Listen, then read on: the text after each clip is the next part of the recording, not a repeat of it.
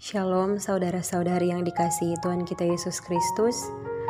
Saat ini marilah kita merenungkan firman Tuhan, namun sebelum itu mari kita berdoa. Tuhan Yesus, gembala kami yang baik, terima kasih untuk kesempatan saat ini. Sekarang kami akan merenungkan firman-Mu, biarlah hikmat dan pengertian boleh menjadi bagian dalam kehidupan kami, agar kami boleh mengerti maksud dari firman-Mu ini.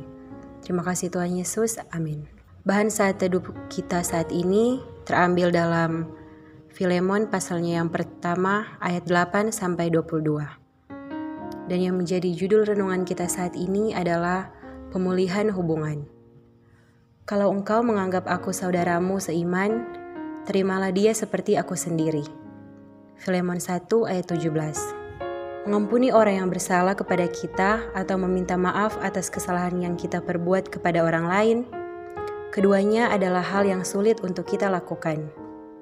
Tetapi, benarkah hubungannya rusak tidak bisa dipulihkan? Tentu saja, hubungan serusak apa pun bisa diperbaiki atau dipulihkan oleh kasih. Seperti nas firman Tuhan yang kita baca hari ini, saat menjadi tawanan di Roma, Paulus bertemu dengan Onesimus.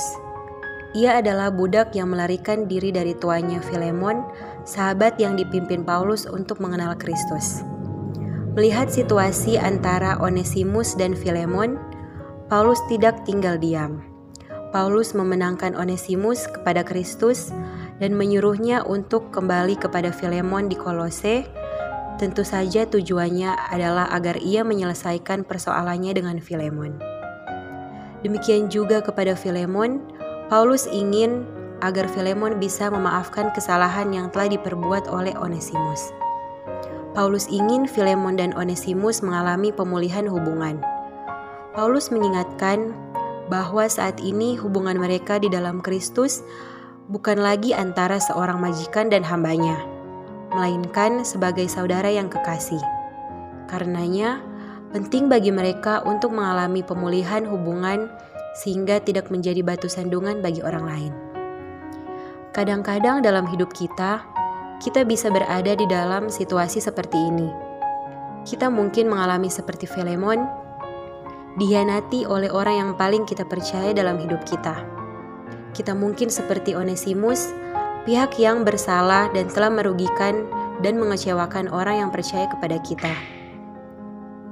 Bisa jadi ada relasi yang sudah retak di dalam keluarga kita, ada relasi yang pahit dengan saudara seiman di dalam gereja, ada luka-luka kemarahan dan kesedihan karena hubungannya rusak dengan siapa saja.